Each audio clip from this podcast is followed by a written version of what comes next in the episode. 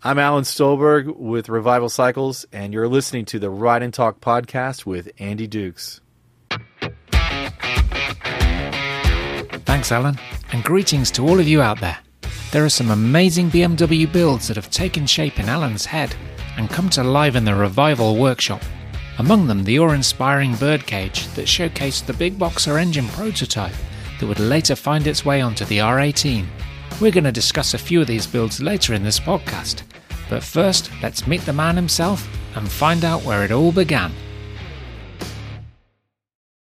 Alan Stolberg, welcome to Ride and Talk. Great to have finally nailed you down as a guest slot on the show. Thank you very much. Sorry I'm hard to pin down. That's fine. It'll be worth it, I'm sure. But I'm really not sure where to start. We could spend a whole podcast and more even on any one of your builds, but I guess it's worth starting right at the beginning, or your early days at least.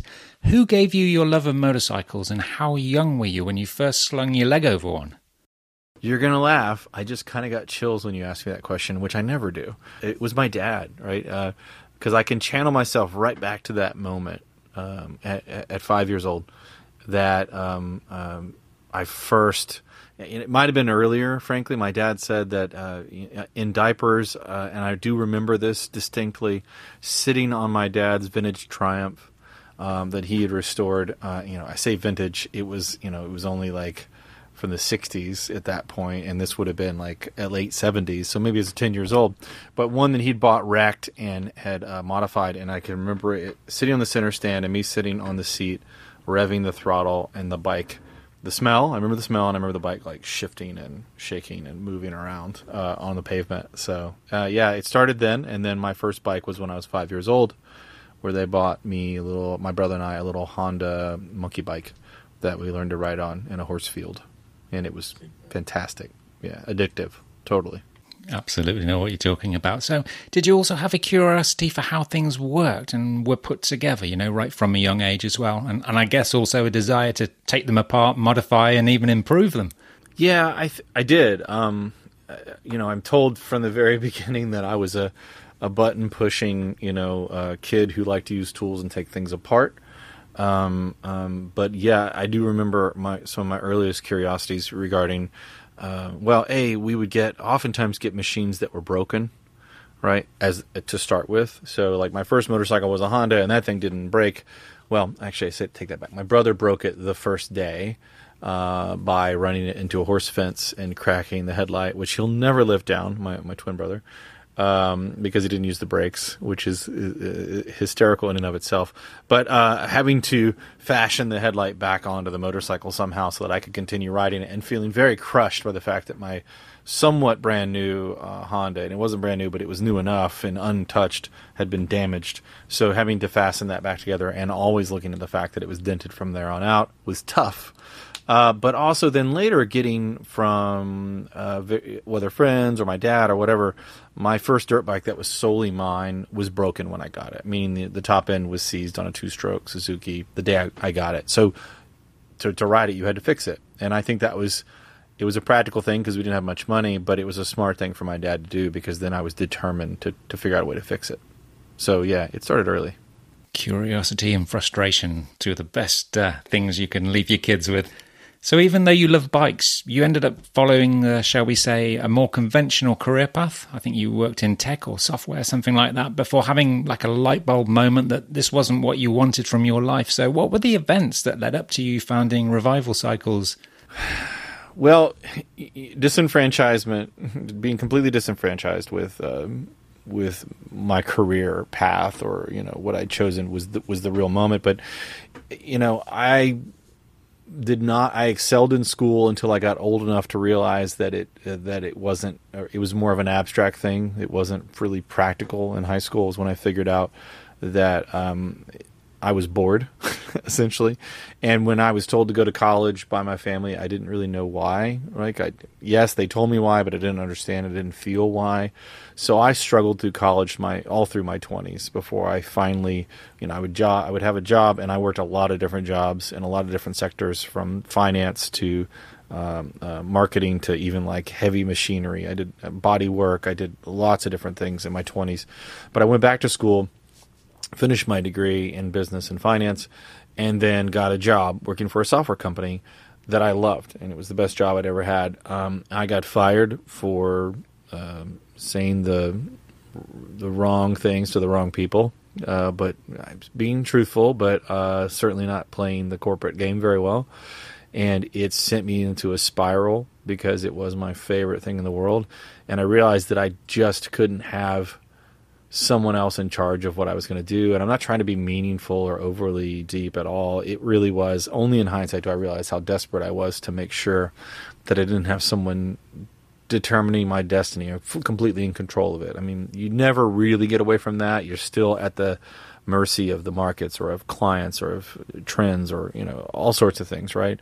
But I at least feel some level of control in my life, and that was what I was after. And I so in 2008, uh, after I'd been um, fired, I got on my motorcycle, rode it to New York City, then flew with it to London. Actually, uh, rode all over Europe for seven months, and um, decided to come back and get to work um, and start up a company called Revival. That was nothing like a road trip to sort your head out.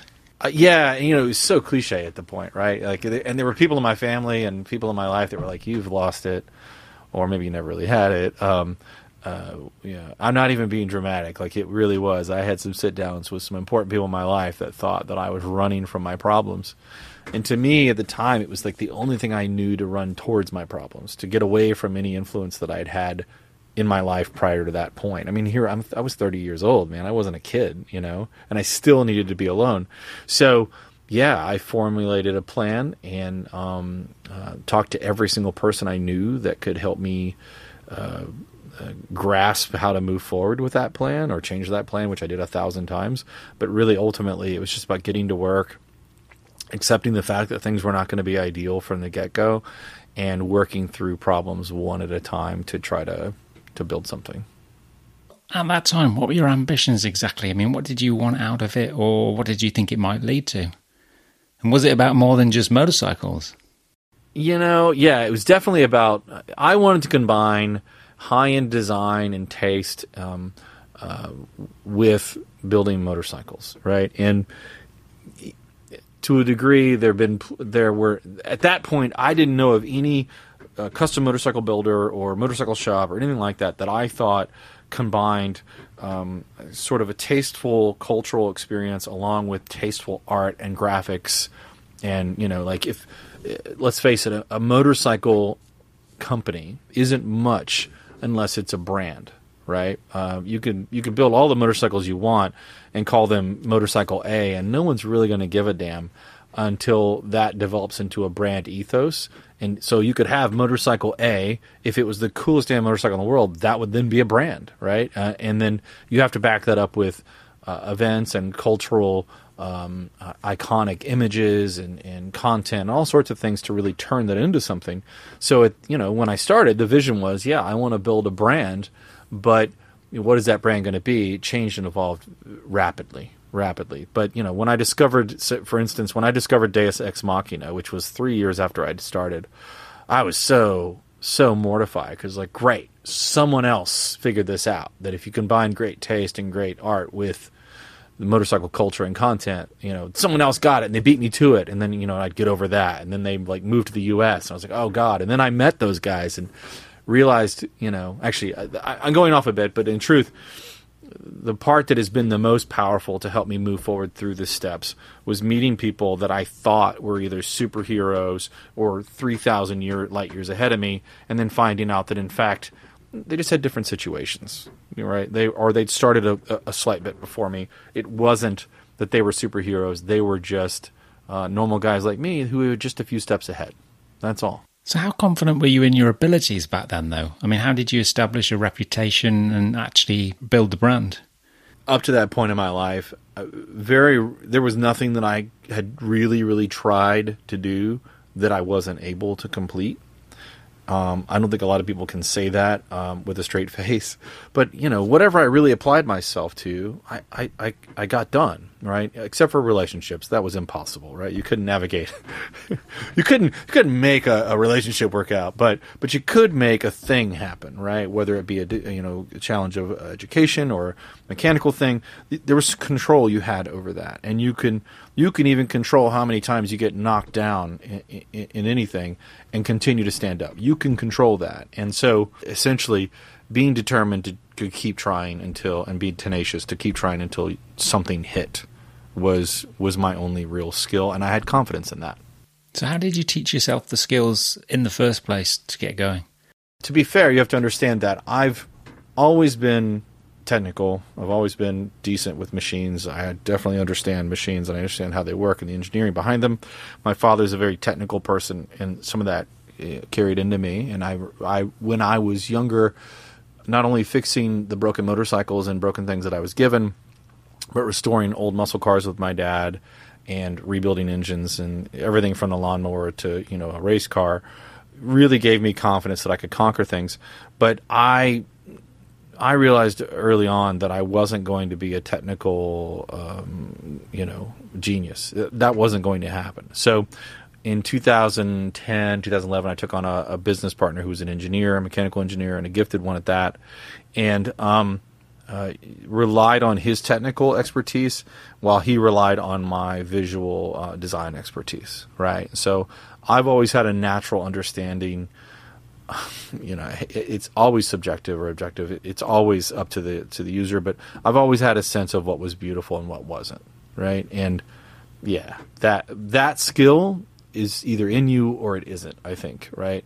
And that was something I just continued to try to build confidence in and competency in and an, a technical understanding to a degree, but really, I'm not def- definitely not a classically trained designer. So my expertise, without saying expertise, I hate saying that, it was design. Was was seeing. I used to say shit from Shinola, seeing the good from the bad, and if you could do that, that's still a skill that not everybody has.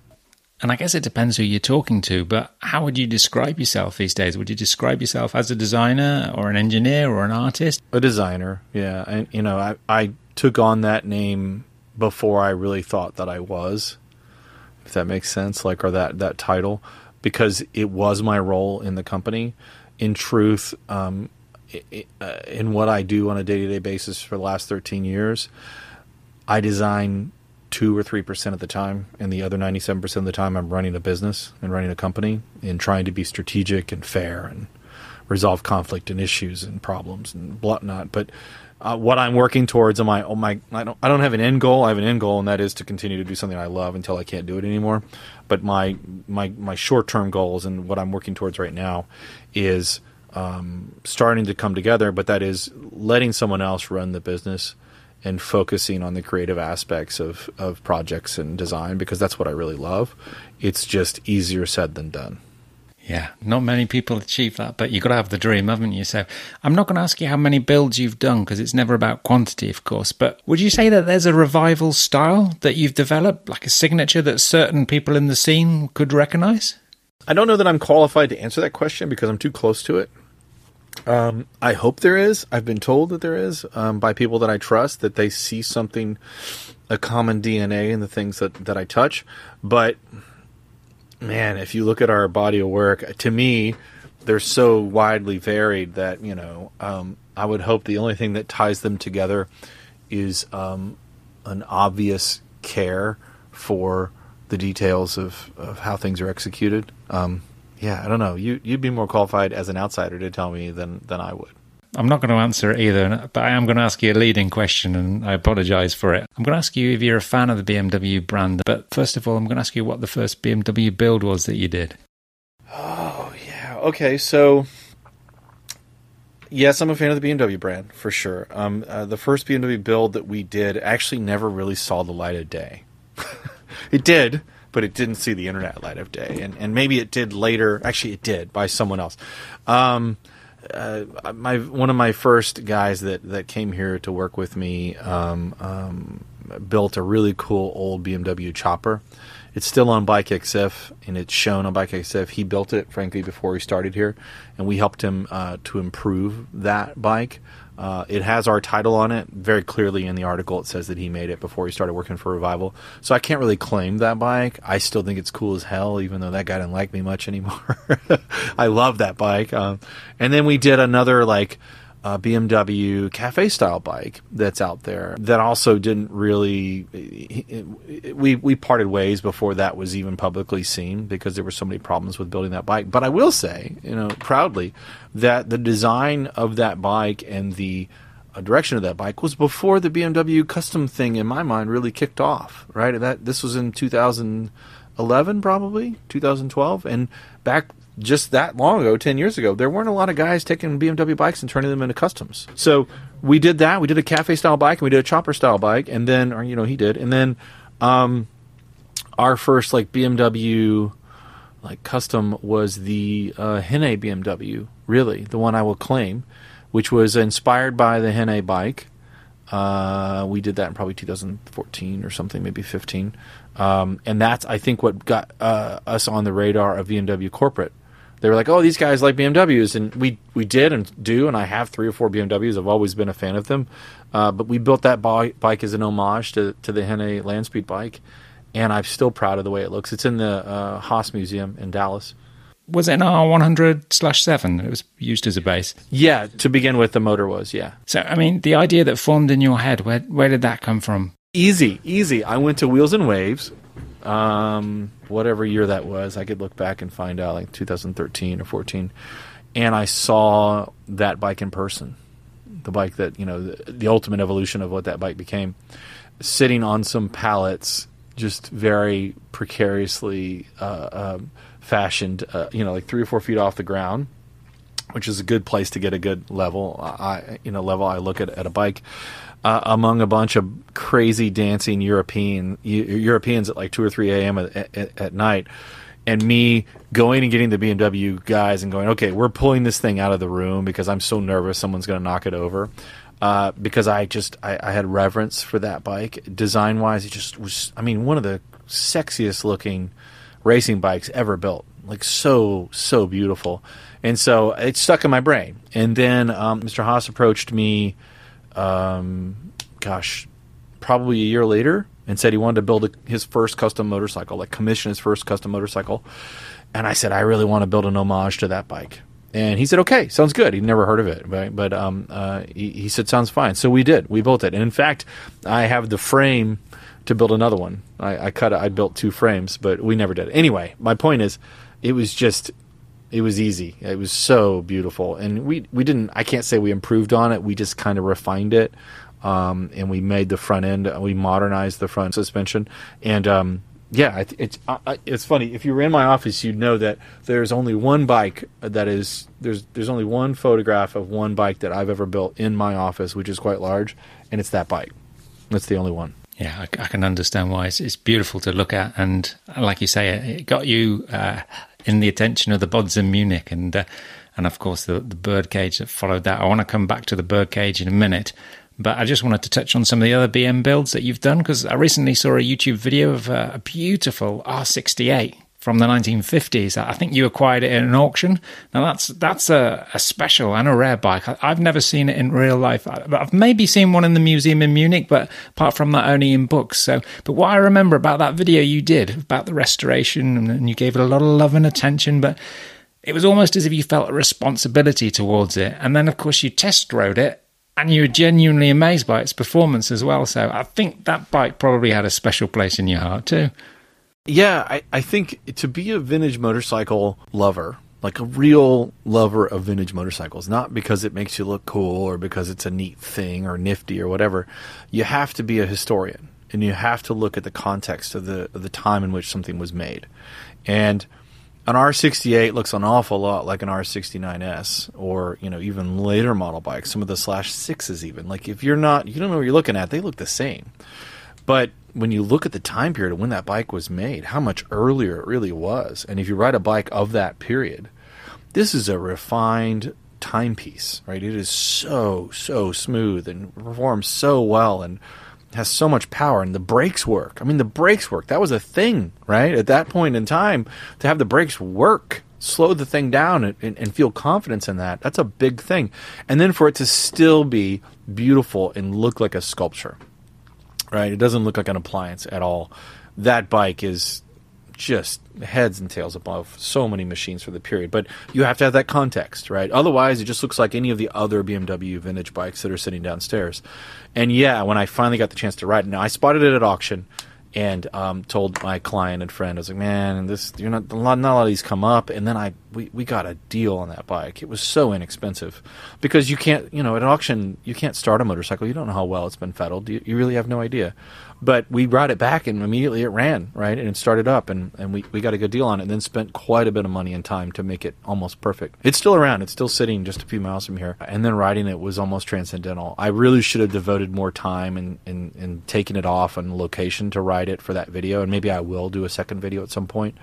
But yeah sorry i gush about it because it's a kick-ass motorcycle no, you don't see them really at shows, exhibitions, and you certainly don't people see people riding them. So I'm wondering if people are hiding them. I know there weren't that many produced in the first place, were there? So. No, I think I can't remember now, but is it a thousand or no? It's not that many. It's not that many. It's less than that. But to to know that that machine would go 100 miles an hour, like was that's mind blowing and look that good. That's the part I still can't get over. The cases, the tank, the bodywork, the fenders, every single thing on it. It's so precisely designed and, and put together, it, you have to remember that it was done with a piece of paper and a slide rule and experience and, and, and excellence in in in, in uh, uh, fabrication, not with a computer where it's so easy to get those details right. I say so easy; it's still difficult, but you understand what I mean. Like to come up with a cohesive design is so much easier in a computer than it is uh, with talent, where raw talent. And 70 odd years ago as well, eh? yeah. So, sticking on the theme of performance just a minute, what was the inspiration for that S1000 RR that you did a few years ago? Because that was dressed up in, you know, like old school endurance style bodywork. I, I really like that. Like anything you create or, you know, are a part of creating, um, you look at it and you see immediately the parts you regret that aren't right but that bike was definitely inspired by an endurance bike in the you know I would say 70s, early 80s. Um, that whole period. The tail section still bothers me. Now, understand the tail section as far as its craftsmanship and the bodywork on it. It's still some of the best stuff we've ever done. It's really tight. The body lines are solid. It is a really really nice machine but I wish that it hung down more the tail section to match the front, the bulbousness of the front. But that's neither here nor there. I, I, didn't, I didn't design that part. I let that part go, and then later regretted that it didn't flow with it cohesively. But yes, uh, that bike we built to go endurance racing with Kevin Schwantz of all people, uh, and uh, by the time we got it done, Kevin had some stuff with Suzuki and couldn't technically go on the track, and we still take it to the track. I've got a track day in a few weeks with that bike. Um, uh, so it's it was you know we rode it on the street, and I've got a great story about how it was how it was broken in by by Schwantz at the racetrack with us. But um, uh, there was just an inspiration to to take something that looks like a I, I don't know. The thing looks like an AR assault rifle, right? It's just so brutal. And although I love it, I know Ola. I, I love the way that bike looks from a modern perspective. It just it lacked some beauty, in my opinion, and I wanted it to be a little less um, like a machine, like a machine gun, a little more like a a, a beautiful sculpture, right? So we we designed this aluminum bodywork. The best part about that bike, man, is taking it to to uh, the track on track days and having all the BMW guys second look, but they're not sure exactly what it is, or pass them on the racetrack on this thing that you, you, by the sound of it, you're like, oh, something's different about this motorcycle because it's open pipe, right? But uh, still, what a what an amazing scalpel of a machine on the racetrack. And what a talking point at the end of that first session when everyone sort of gets off their bikes and kind of like pulls off their helmets, and I guess that they they start wandering over then, don't they? Yeah, yeah. At, at Circuit of the Americas, there's you know on a track day there, there's probably like three or four hundred motorcycles, and all of them are modern sport bikes. Every single thing. There was there's like one vintage two stroke bike there. Right? Everything else is modern motorcycle because they're the best. And then this thing rocks up and every as you come through the to the pit lane, right? Everyone's just like this, just looking at it, like, what are the, these guys are crazy? but then you ride it, or then you get out there, and it, yeah, it's doing 180 just like everybody else. Yeah, yeah, brave move to do it with the double R, absolutely. So it's fun. That was a great project. BMW supported that project and just let us have carte blanche, do what we wanted. So I'm so pleased to still have it here.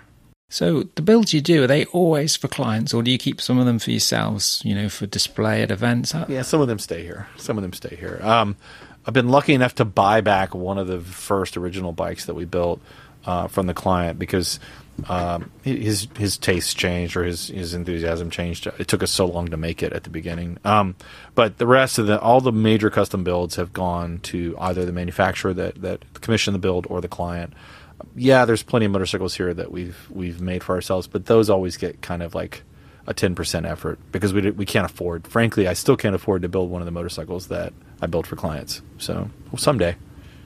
And how many have you got currently in the workshop then? Probably over a hundred.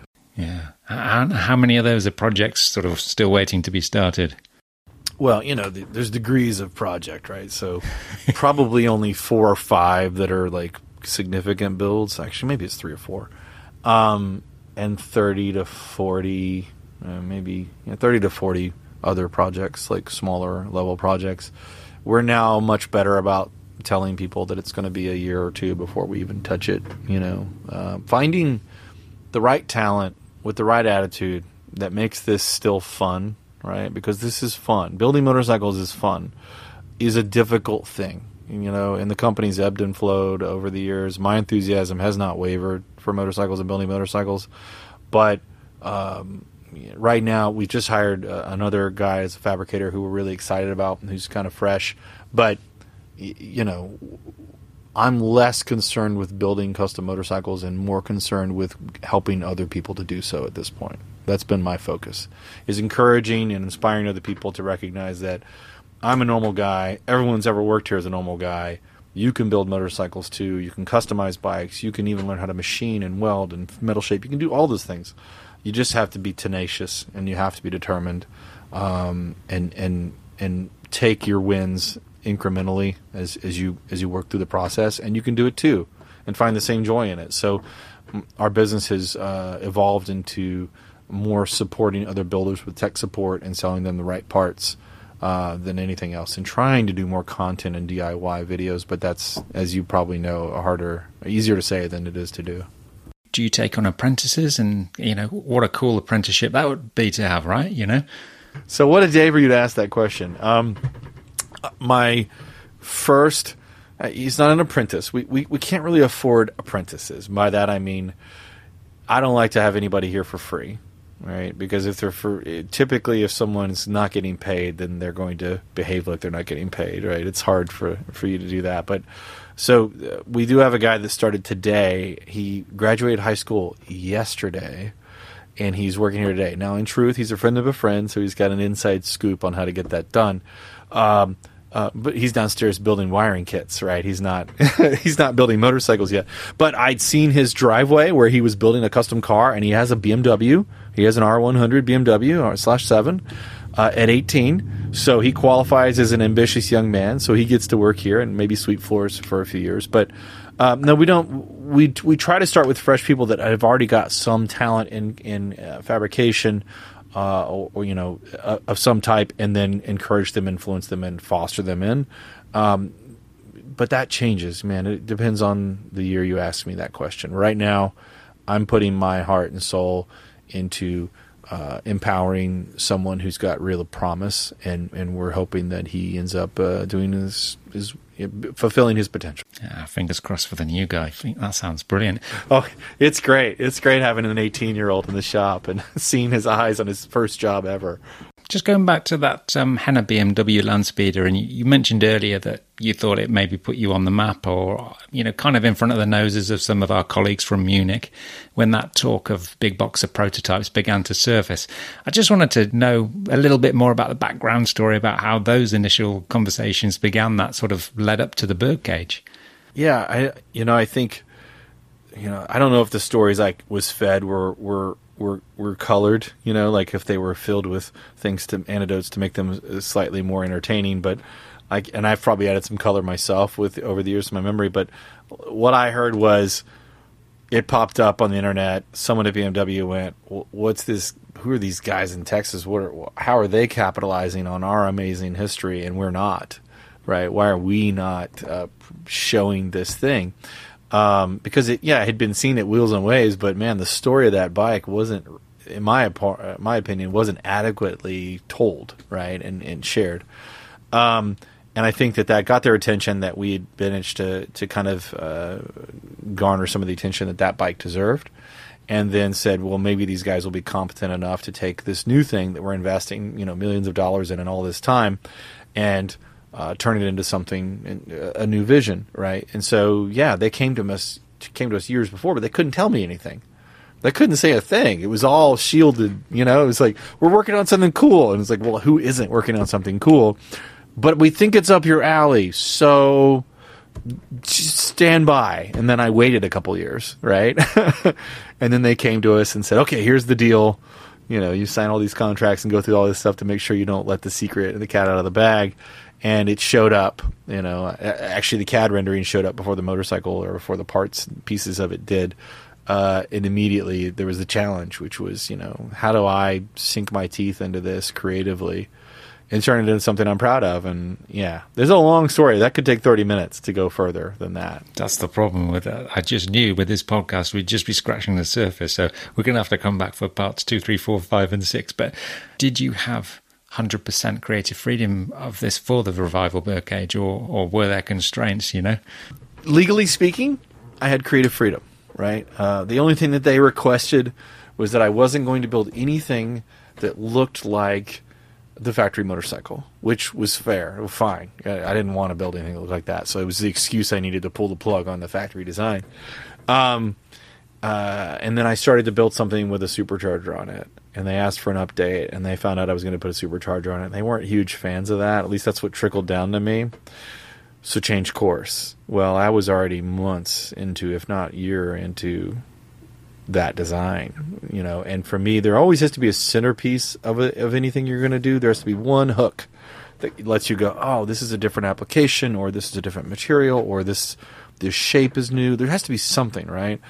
And for me, the hook was going to be the supercharger because the original Henne bike that I had built had a supercharger, and or at least eventually did. And that iteration with the supercharger to me was the sexiest one of the bunch. So I wanted to take the Henne concept, inspired by Henne, build another motorcycle with that configuration because obviously the flat uh, twin was the same, um, but bigger, and and turn it into something with like 200 something horsepower.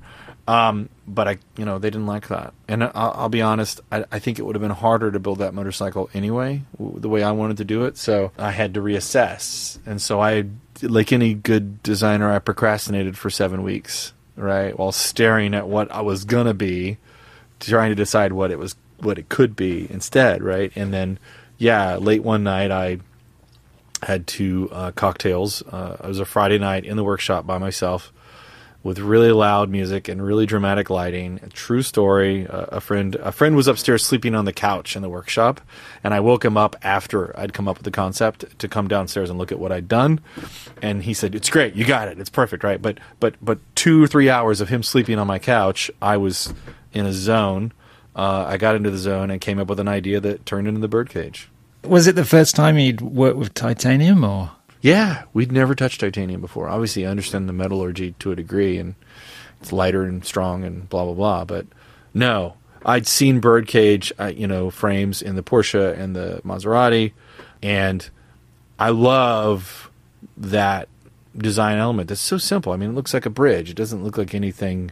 It's really difficult to make what ostensibly, yeah, is the, triangulation of a bridge and, and trusses, and to make that elegant and beautiful right? So you're already fighting an uphill battle. So you have to use an interesting material with with a with a great um, hue to it. Really, the color of titanium. After I anodized it and welded it, like it looks beautiful. But um, to take that to me was a challenge worth accepting. Right to to try to turn a bridge into something beautiful and turn it into more sculptural, but also the element that if you can see through that, you know, the only assignment of the whole project with BMW was put this engine on display. Make this engine the centerpiece of the design. Well, to me, literal was make it so that it doesn't look like it has a frame. But so if you look at the birdcage, to me, if you don't see the beauty of the engine, it's because you're not looking. You can look right through the frame and see only the engine. And if you if you visually step back just a few inches, then you have a whole other thing to look at, which is the frame. They stand alone as separate things, even though they're clearly attached to one another. So that's a, I think it's a difficult trick to pull off, or maybe it's not. Maybe it's simplistic. I don't know, but we pulled it off, and I think it it stands alone as something that most people thought a wasn't strong enough it wasn't going to run. It you know it, it it can't function, and it's way overbuilt. It's way it's perfectly adequately strong enough for for anything I want to put on it. Uh, it rides beautifully, surprisingly. It rides really really great. Um, and yeah, I, I, took it to Jay Leno's a couple weeks ago, which isn't out yet, um, and and let him see it, and he wanted to ride it, and I was like, man, I don't know if you're there's a lot going on on this motorcycle. It's built for me. Uh, the the brake is on the left foot, right? The clutch is a hand clutch. It's a hand shift, and it's like it's not a simplistic machine to drive. Not to mention the the seating arrangement of it, because it was made to go straight and fast. You know, for two miles, which is it's perfect for that. Um, but yeah, I think the experience of it visually and the sound. I mean, it's the loudest motorcycle I've ever built. I think it came together. I'm really proud of it. Still, it's unfortunate that it didn't because of COVID, it didn't get to go quite on the as many places it was going to go. It's about to leave here again for uh, to go to uh, Goodwood. There's a lot of people who still need to see it in the flesh. I mean, how long did your frame take to complete, and how many individual parts has it got on it? You know, I used to know this number. I think it's over 400 welds, right? Um, it's 180 something pieces, I believe, of titanium. I can't remember now. It's been too long, and it took w- months in truth, actually, let me back up. I think we built the bike in seven, eight weeks. Right? Now, we designed the motorcycle originally over the course of almost a year, right, as something else. And then when I had to reestablish a whole new thing, I already had points in space, meaning I knew where I wanted the neck to be, I knew where the wheels were going to be, I knew where the engine was going to sit. So I had it mocked up on the bench, floating on, in a jig and it was like, okay, how do I connect these points to make this work out? Right? How do I make all of this geometry come together and into and hold it together? Which is how any motorcycle is built, but you know, how do you do it in a beautiful way? But I, I think I'm pretty sure I could look back at my calendar. It was just seven and a half weeks of of seven guys working as many hours as they, they could in a day, seven days a week, right? And I, I told everybody I'll give you a huge bonus, but we have to do this. The challenge has been set, the gauntlet's been thrown. We need this to be ready for a hand built show.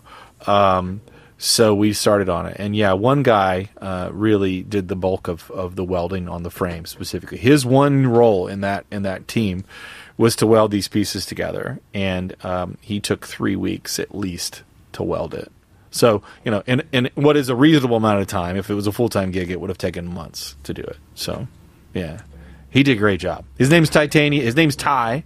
I'd already called him titanium, and he'd never welded titanium before. Then he started welding this, and now he's a titanium welding specialist, right? Like he's a master, absolutely. Yeah, I mean, I, I love the way that you just could not ignore that beautiful frame, but somehow, as you were saying earlier, you could just see right through it to reveal that huge engine, gearbox, and drive. But what I really want to know is who saw the finished version of the birdcage first from BMW, and what was their reaction? Timo and a few of his people were the first ones to see it, right? And I thought I saw Timo tear up. But I can't say for sure. I know that he was emotionally affected by it. But yeah, so to finish the whole story about the birdcage, remember they said you you know you can't do the supercharger. Well, then I didn't show anybody anything after that. I was like, all right, well, I'm not showing anything else because I have to pick a point and I have to go with it and I was afraid they weren't going to like the telelever suspension, which is an obvious throwback to a different time with BMW, but they still use a telelever. So to me, that was modernizing this vintage thing, and it worked out perfectly with the birdcage idea, which was uh, Chris Auerbach is a, uh, uh, our head engineer, and it was his idea to do the telelever to make it work. And I was like, ah, it's perfect, right? It made it happen. Um, so yeah, I think Timo was the first one to saw it, to see it. It was the day before Handbuilt Show started. Uh, we had this press junket here, and I didn't. It's not like I had a you know blanket over it or anything like. It wasn't some big reveal. It was just let's walk inside and here's the motorcycle and yeah, he was blown away. He was pretty excited. And of course, you always knew that the R18 was coming. So, as an American, do you feel that BMW has hit the right spot with the production bike? I mean, it's such a big market, of course, but not an easy one to break into. Yeah, I mean, I think the numbers speak for themselves. You know, yeah, there's been some COVID has made some pretty significant changes in the demand for motorcycles, right? In general, motorcycles are in more demand, but they sold them, you know, they sold all they could, right? All they could make. So I think I think they hit the mark and I think that it's it's sold well. I think if BMW's happy with it, you know, it doesn't even matter, but yeah, anybody that rides it, that rides cruiser motorcycles, is saying the same thing, which is, "Hey, this thing feels perfect," and it's a BMW. It may sound cliche, but it's cliche for a reason because it's true. They make fantastic machines.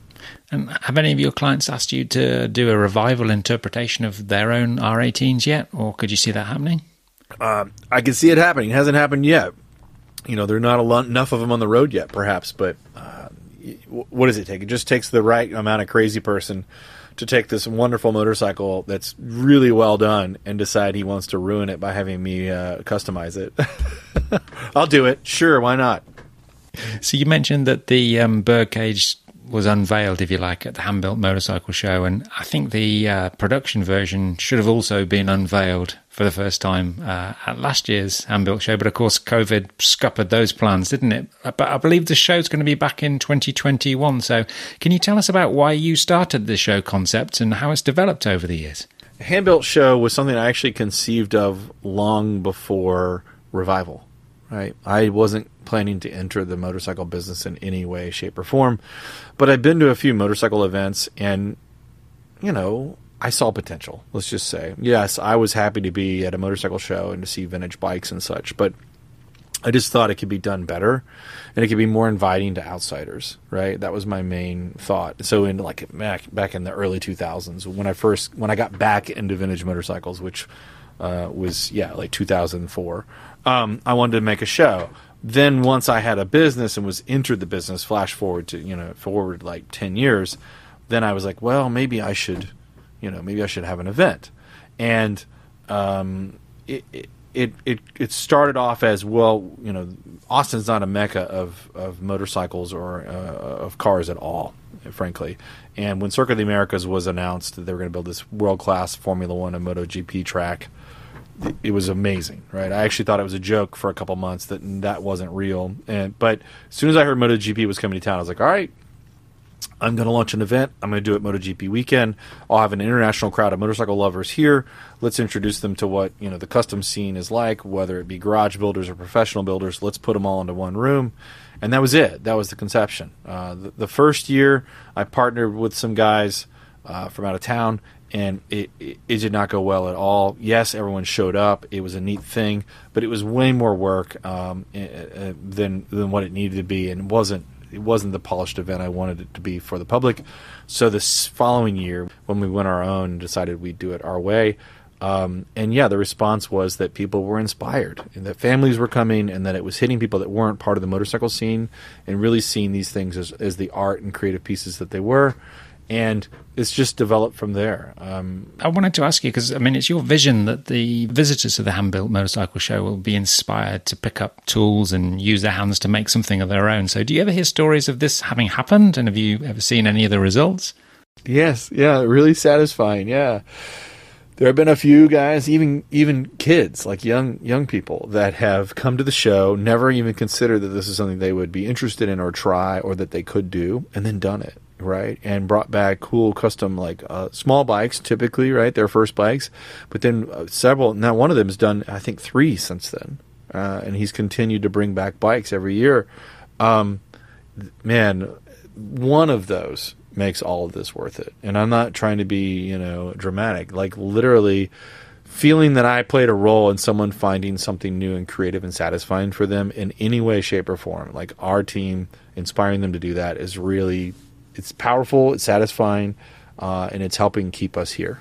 Yeah, absolutely. So, you know, apart from the show itself, what would you say is the best way for motorcycling fans to dip their toe into the world of customization? Because, I mean, where on earth do you start? From the outside, it can be seen as a little bit intimidating and maybe full of experts, but it is really one of the friendliest scenes out there, isn't it? Yeah, it is. I think I think the only way to start is to look at your motorcycle and think about how you would improve it, right? What and whatever that means to you, it could be that you you want a sheepskin seat. That's your improvement. I don't know. Like it doesn't really matter if you want to paint the wheels white, uh, whatever it is you want to do. Like there is something you can do to your machine that makes it better in your eyes, and that means that it's better, right? It doesn't have to be better by other people's standards, and it doesn't have to be complex. It doesn't have to be you know using a, a machine uh, to make the pieces to do it. It could just be buying aftermarket pieces or updating the things about it that you see is uh, lacking. And you know, from a factory factory correct machine, it's something that's comes straight off the factory line.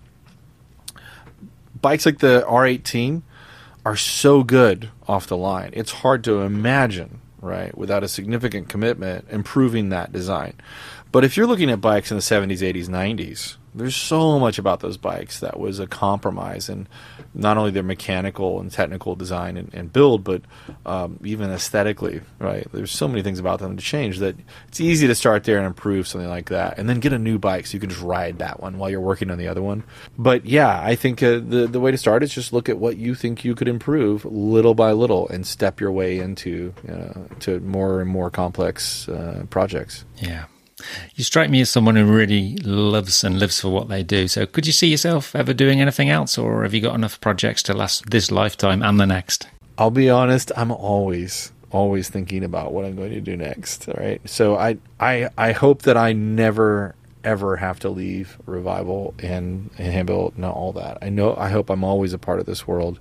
But um I am contemplating more design projects for um, larger larger markets. And I don't mean just so I can make more money. I mean that once you get the taste of satisfaction of, of designing something for a niche market, I, I like to say that revival is a niche of a niche of a niche, right? Like we're maybe well known in the motorcycle world, but that's in the custom part of the motorcycle world that is of this genre, that is of this make, that is like it's still pretty is, still pretty esoteric and strange, right? We're eccentric bunch of dudes, but uh, maybe we do neat things, but only when it's recognized. Like when I go in public and I go to places when I'm not wearing a Handbuilt Show shirt and someone knows who I am, you know that guy's a nerd, right? You automatically know this guy. this guy is a true nerd for this thing, and then you're like, oh gosh, here it goes. I'm going to have to lay into this conversation because if they know me, that that means that they're really in it. Um, but I'd like to work on things that are a little more generic. I'd like to I'd like to design things that are that more people can appreciate, right? That yes, you might be able to look at a motorcycle and see it's cool and you like it, but I want you to be able to own a piece of something that I've had a, an influence in, in, designing and building. So I'm always thinking about that. To be honest, that isn't that isn't some big announcement that's coming or anything like that. I, I'm not teasing. It's that my brain is always thinking about uh, design and architecture and fabrication. Always. There's no shut off switch, no engine shut off. None. Yeah, it takes a lot for me to turn that off. Absolutely. Alan, it's been a real pleasure talking with you today. And sorry that we've only scratched the surface of just a few of the builds that Revival has done. But fortunately, you are very good at documenting these and sharing the background stories with the community. So, where's the best place that people can find out more details about what you're up to, basically? Yeah, you could just go to our website, revivalcycles.com. Um, you can also go to our YouTube channel that gives you a bit more of a glimpse uh, into what we are, which is just Revival Cycles on YouTube. Our Instagram accounts for Handbuilt Show and for uh, Revival Cycles are super easy to find, uh, um, and they give you a bit more of a glimpse.